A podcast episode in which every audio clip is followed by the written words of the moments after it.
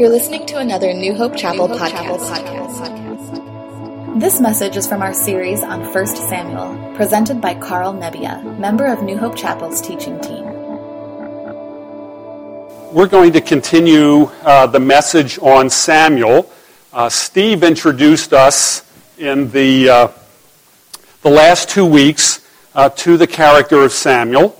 And if we were to ask ourselves, this off also.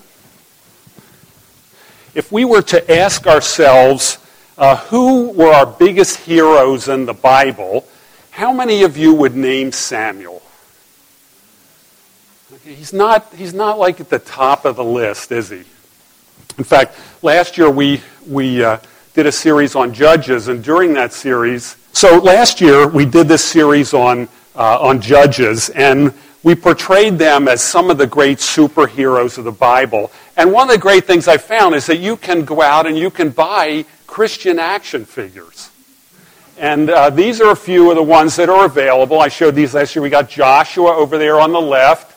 Uh, we've got Samson here. And then you can get Jesus, who comes with a number of extra things the loaves and the fishes and, and so on. It's really fascinating what you can buy over the, over the internet. Uh, but you can get these Christian action figures. And of course, as you note, Samuel's not one of them. Samuel is not thought to have been big and muscular. Uh, we don't have any picture of him. He's not really described to us in the scripture in a way, maybe like Jesus, where we might have a sense, maybe we've just seen so many pictures of Jesus, we have a sense of what he looked like. Samuel is never described in that way. So we really don't have any idea uh, what he looked like. Now, over the years, there's been quite a bit of art done, uh, and some of it relates to Samuel. So some people have, in fact, pictured Samuel like this. Here he is serving in the temple, uh, praying. Uh, pretty young there, maybe a little bit of girlish haircut. At least I, having been a Marine, I'd say maybe it's a little bit of a girlish haircut. I, I wouldn't necessarily have pictured him this way. Uh, others have painted him uh, like this. So if you come from a Greek Orthodox background, you might be very likely uh, to have pictured Samuel uh, in this way. And then there are still others, at least a few, that picture him like this. And uh, this view does not have very much support by biblical scholars because most biblical scholars say there's nobody in the Bible that ever smiled that much. So, so it, it just simply cannot cannot be him. So, uh, so we're going to go on and deal with uh, 1 Samuel chapter 3 today, and we're going to talk about Samuel and how. First, I think it is important for us to understand, though, how important Samuel really is. And one of the ways we can do that in looking at the scripture is to we see places where uh, different heroes of the Bible are listed and by your association with that list, I think you can be judged as being part of that. Uh, for instance, in the book of Hebrews, uh, we see a long list of people who were uh, extolled for their faith. And in that list, we in fact see Jephthah, who was the judge that I taught on last year, not one of my favorite characters, but evidently a man of faith. And in that list, we see Samuel listed also. So he's thought of as one of the, the great uh, men of the faith. We also see in Psalm 99, uh, verse 6, that Samuel is listed alongside uh, Moses uh, and Aaron as among those who called on the name of the Lord. So again, a small group, only three major players. Jeremiah 15, verse 1, refers to Moses and Samuel among those who might stand before the Lord. So once again, you have a very long Bible.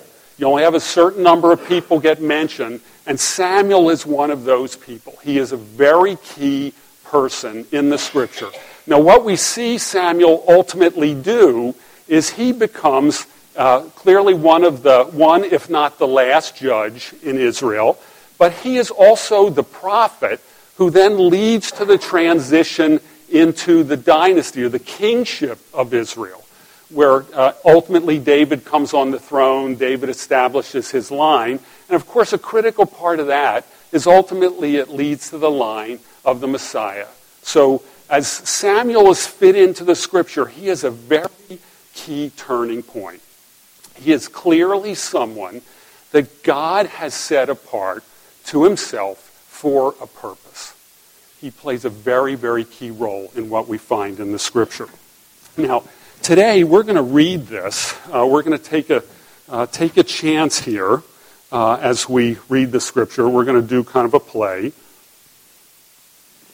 And as we discuss this idea of uh, being set apart, being called, I think it's important for us to understand that the Old Testament word, kadosh, that relates to this, is a word that essentially meant holy. It was a word that was used to describe God Himself, uh, His character, and so on. But when it's applied to people and to things and to places, it often meant to be devoted, uh, to be set apart, uh, to be dedicated to.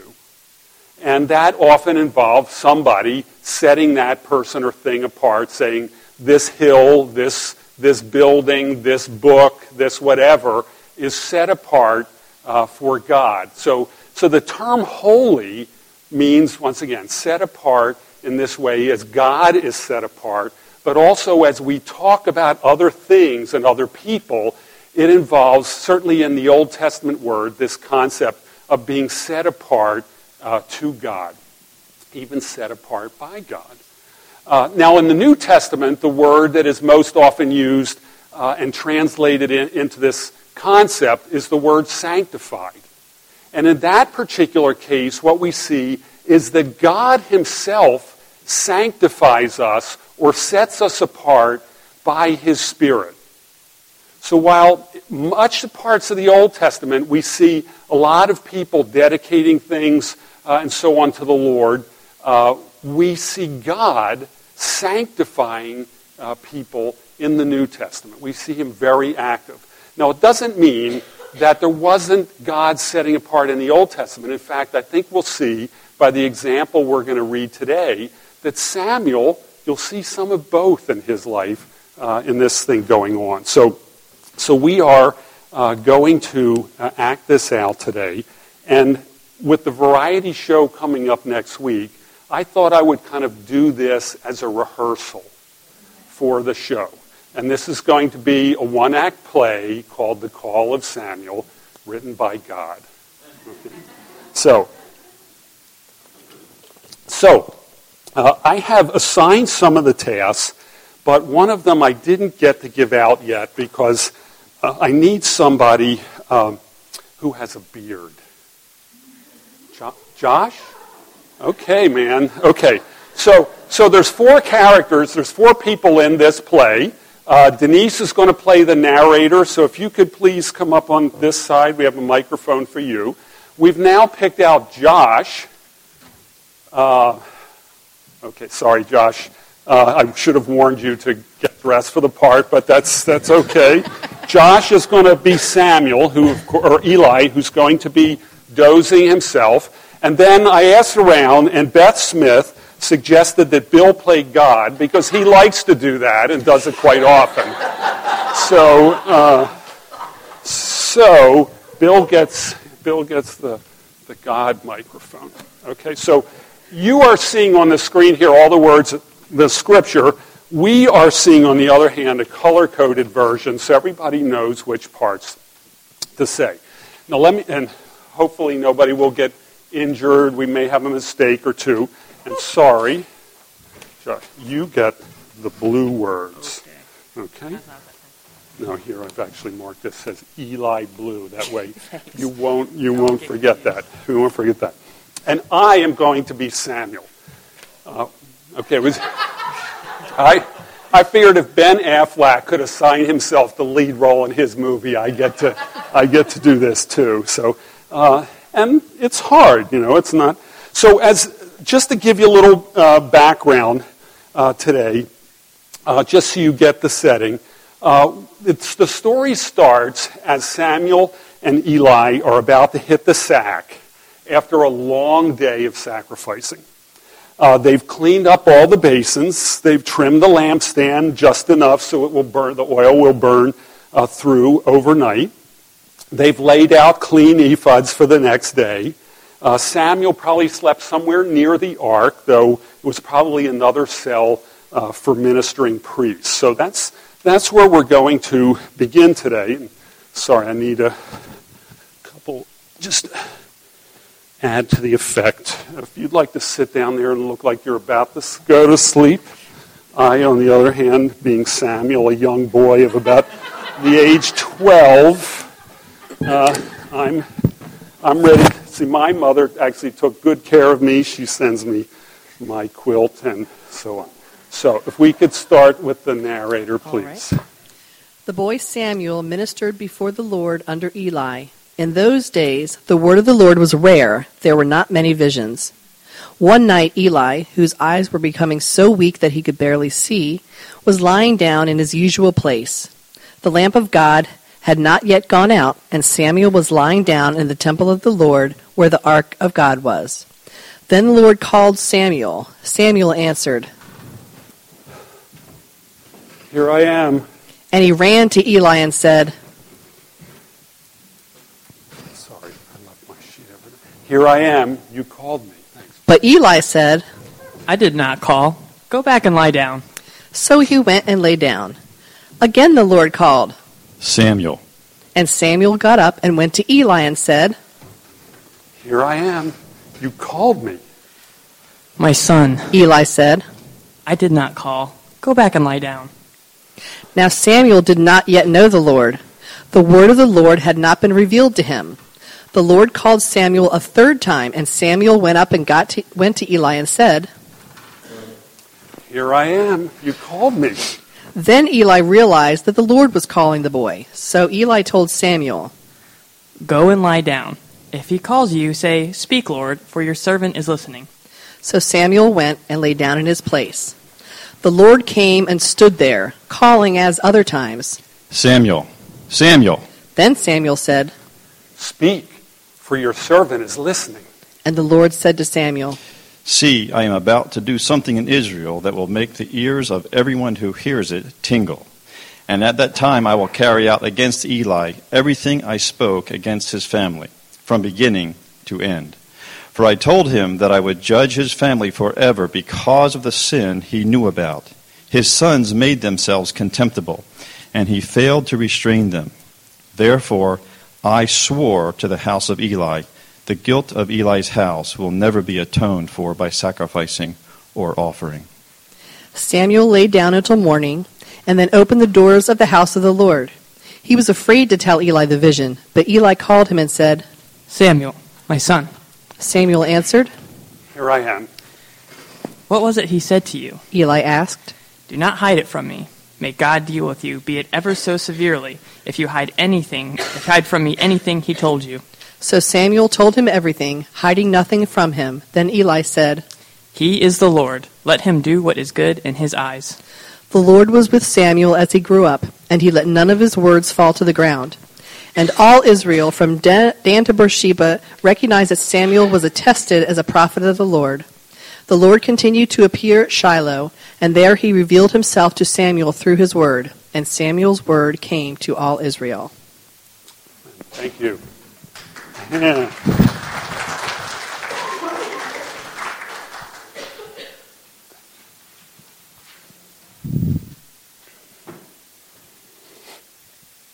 So the Bible in real life, at least pretty pretty close, pretty close.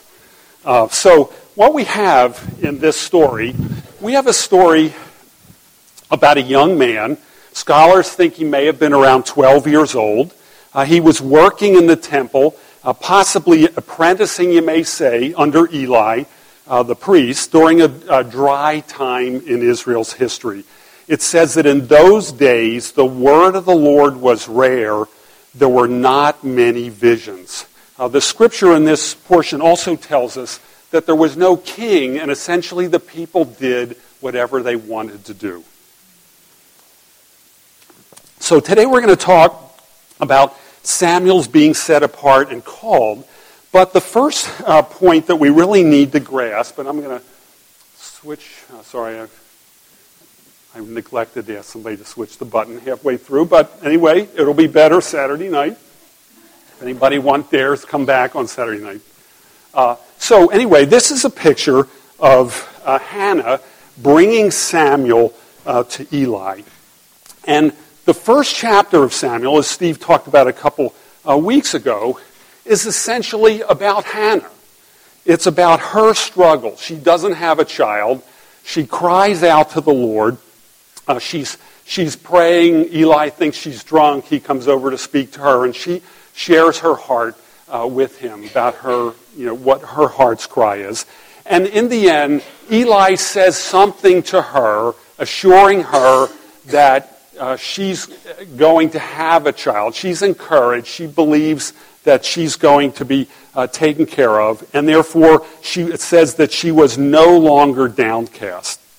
Now, then the Lord hears her prayer. Uh, she does have a child, brings him up, names him uh, Samuel, and then she brings him to the temple uh, and dedicates him there to the Lord soon after he's been weaned. So he's probably not very old, maybe maybe a year, maybe two years, uh, and so on. But she brings him to the temple uh, uh, to dedicate uh, him to the Lord. Nothing about this so far has been about Samuel or his call. This has all been about Hannah's life, her, her struggle, her heart's cry, ultimately her uh, blessing by God, her commitment to God, and her action uh, toward God. Now, uh, in the end, she brings this child to the, to the temple. So I know we have a couple, um, put the other, uh, we have a couple young women in the church who have recently had children. Are any of them, uh, we, have, we plenty that have young children here, but no, your wife is not here. Okay, well, I'll pick out one another, another one that has fairly young children. Andrea, don't, don't, don't turn your eyes away. Don't turn your eyes away. Sorry. Is this still, is this still on? So, the question for Andrea, you can you, Daryl, you can hold it, is you have a couple children who I know, I know by your Facebook posts are a real blessing to you. Is that right? Yes. Yes, they Yes, are. you would consider them a real blessing to you. Yes. Okay. And I realize there might be a couple days where you would think differently, but would you would you ever when one of your lovely little children was a year or two old have taken them let's say to the Converge headquarters in Orlando, Florida and turned them over to the head person and said, "I'm dedicating my child to God. I'm turning him over to you. Would you have done that? Depends on which day you're asking. Okay, no, well, at least we've got a little bit of honesty here. That's I don't know if I could let my babies go. good, good answer. I could not do that. In fact, these guys were scoundrels. They were bums. Steve explained this last week. These guys were bums. And Hannah, through her personal struggle and her decision and her whatever she heard from God, delivers her young child to these scoundrels. I don't think it's a very good idea. But it was whatever was going on in Hannah's life. And I really can't give an answer for that. But you have to understand the situation we have as of the beginning of chapter 3 is this has been all about Hannah, about what she went through, what she concluded to do, her response to God, and none of it has involved Samuel in reality. He's essentially an inert object placed in this business. So he's taken to the temple, he's delivered to the temple. I assume that somebody there is, is clothing and feeding him, although I'm sure Hannah brought you know, his, his blanket when she came for that one visit a year. Uh, but somebody's taking care of him, and he's undergoing, from age one or two, this very long apprenticeship and teaching, working in the temple uh, alongside Eli. He's learning. how to pray. He's learning how to sacrifice. He's learning what implements Eli has. He's learning where uh, the writings are, and he's probably learning the writings as part of that. But, as it tells us in verse 7, through those 11 or 12 years of training, where he's becoming what I would say is like the ultimate altar boy, he was still missing what all altar boys are missing. And that is, he did not yet know the Lord. After 11 or 12 years working in the temple day in and day out, it says he didn't know the Lord, and the word of the Lord had not yet been revealed to him. So all of a sudden, the issue here really changes. It's no longer Hannah's story about what she went through, the commitment that she made. It becomes all about Samuel. And God comes to him to speak to him.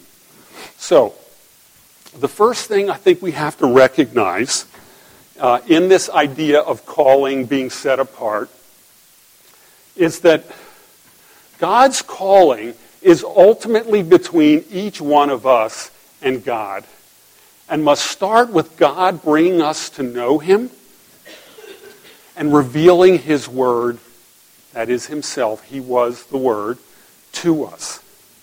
It doesn't matter in this context how good Hannah was, what she had promised to do, uh, how much teaching that Samuel may have gotten, whether he had good Sunday school teachers, whether he showed up every Sunday to church or temple or Saturday to temple, uh, whatever he did, all the service that he did to that point, though it was terrific training, though it prepared him in so many ways, maybe to understand what ultimately God would have of him, he did not yet know the Lord, and the Lord had not revealed himself, had not revealed his word to Samuel at this point. And it's critical for us to understand as we are praying for our friends, as we are praying for our children, as we are praying for our workmates, and we're interacting with them, we're training them, we're doing all kinds of nice things for them. Ultimately, every one of us has to come to the point of a direct personal interaction with Jesus Christ. It is never, in the end, based out of what mom did for me, what dad did for me, what some friend did for me. It is never, in the end, based on it. Every one of us needs to come to the point of, you may say, confrontation with God. It may be that place where suddenly you are overwhelmed, possibly with shame about your own personal sin. It may be a place where suddenly God comes in, you have a physical need, and you get healed, and God touches your, your life. Someone else may come up and share the gospel with you, and there's just something overwhelming about it that speaks to you, uh, that has to happen in each and every one of our lives. It, I don't want to make light, I will never make light of the importance of parents dedicating their children to God. Uh, that is an important step for the parents. But ultimately, the the change, the life changing step in every believer's life comes about as they interact with God, as God brings them to their knees, as God heals them, as God speaks to them. That is the point of being set apart, of God's calling. And Samuel experiences it in such a wonderful way. So, this first part, we've got to be settled on this. We will try uh, working with our kids. Our, you know, we got lovely little babes now who are just, you know, brand new among us. But as you're praying for them, yes, pray for, pray for their blessing. Uh, play, pray for their understanding. Pray that they would be good kids. Uh, pray all of these things, but ultimately pray that they would meet God face to face. That's the critical point. Never stop praying that God would meet them face to face. So, Samuel, of course, we see this, we see this happen to. Um, and uh, God then begins to set Samuel apart. So here we begin to see that difference between the Old Testament concept of people setting things apart unto God and ultimately God setting things apart unto himself, the sanctification that we hear uh, in the New Testament. So, uh, our call before God, your call before God, is not your parents' doing, it's not your friends or your spouse's doing, your Sunday school teachers. Uh, it is what God uh, wants uh, from you. And He wants to speak to you, and He wants you, of course, uh, to listen. When Jesus is speaking to Peter, and Peter declares that He is the Christ, the Son of the living God, what does Jesus tell him? That this, this was, you know, revealed to him by God. He didn't, he didn't figure it out on his own. Uh, it was revealed to him uh, by God. And, and John 1, 13 tells us that children, uh, children of God are born not of natural descent, nor of human decision, or of a husband's will, but born of God. That's how this happens. So, where do we go from there? Samuel not only gets called uh, in this place, but he is then given a calling. He's given a purpose. He's directed down a certain path. And I think one of the questions we, we often have is what does that mean? Is that, is that something that special people have? You know, that this guy got a calling? Uh, we see, for instance, uh, Samuel in this case, he actually, God comes and stands with him. And that's where his, his uh, you know, call is initiated. God actually stands with him. And in doing that, that kind of sets Samuel in a, maybe a different category. I'm not too sure. Uh, but he, uh, in fact, uh, meets God there. On the other hand, God came and spoke to Moses through a burning bush. God knocks Saul down on the road to Damascus. But others we see in the scripture are not like that at all. Joseph we don't particularly hear about him meeting with God. We do see God's blessing on him, and ultimately he does receive visions. In the same way, we see others. David, for instance.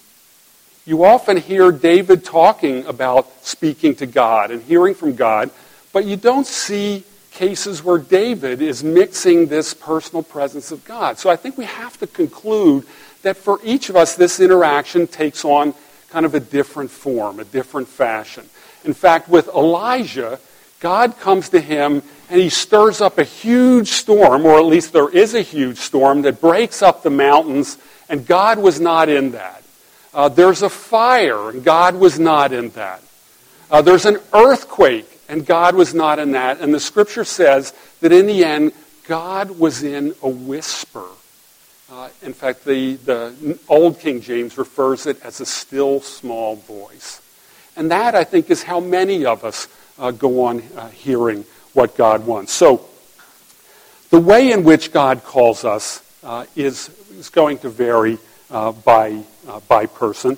But then again, I think the thing to understand is that the specific calling and purpose also varies tremendously.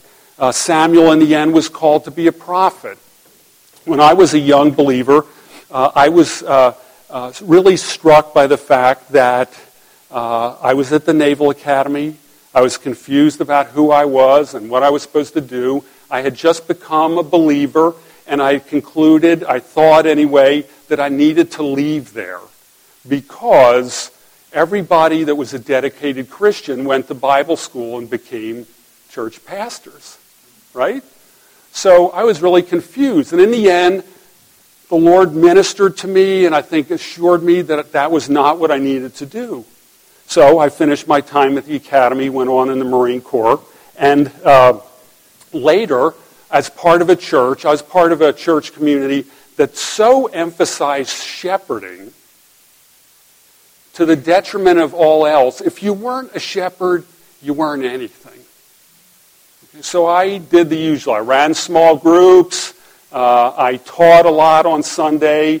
Uh, and ultimately, I became uh, a pastor of one of the small congregations uh, that they had. And that was one of the most difficult times of my life doing that. And as I struggled, people would come up to me and say, Well, Carl, do you have the call? And I thought to myself, Hmm, the call? What is the call? You know, don't you have the call? And I said, Well, I'm not sure. I just kept pursuing what God had had in front of me, and this is where I've ended up. And it's, well, man, you got to have a feeling for the call. Well, I think in reality, some people do get the call. You know, they get something very clear uh, like that. But most of us, I think the message is much more subtle what we are to become. And in fact, for many of us, we may, after a period of years, all of a sudden it dawns on me this is what God has made me into, this is what He's using me for. And it may, you may say, well, is that exciting? Is that good? In, in my particular case, after many, many years, I had a very clear sense that God was saying to me, Carl, I want you to be an example of the reality that every Christian has a spiritual life and every member of the body can participate in the spiritual life of the church and in the community, other ministries, not just inside the church ministries. But it is a matter for everyone to become part of that spiritual ministry. You don't have to be a professional. You don't have to be somebody that, say, uh, that where everybody says, well, that's, that's the person. But you are to participate, and you're to be an example of that. And for that reason, I've had lots of people ask me to come and sing at the front with everybody else, as I have this beautiful angelic voice. But for two reasons, I don't do that. One is that I believe God has called me to be part of the greater congregation and to sing from out there. The other part is I don't know the words. And I like to sing with my eyes closed. And when you don't know the words and your eyes are closed, you can't sing up front. So, so that's the critical second part, is that God uh, calls us uh, each in kind of a different way. And then ultimately, the calling he's given us is different. And then I'm going to I'm going to close out here. I know we're running a little bit long.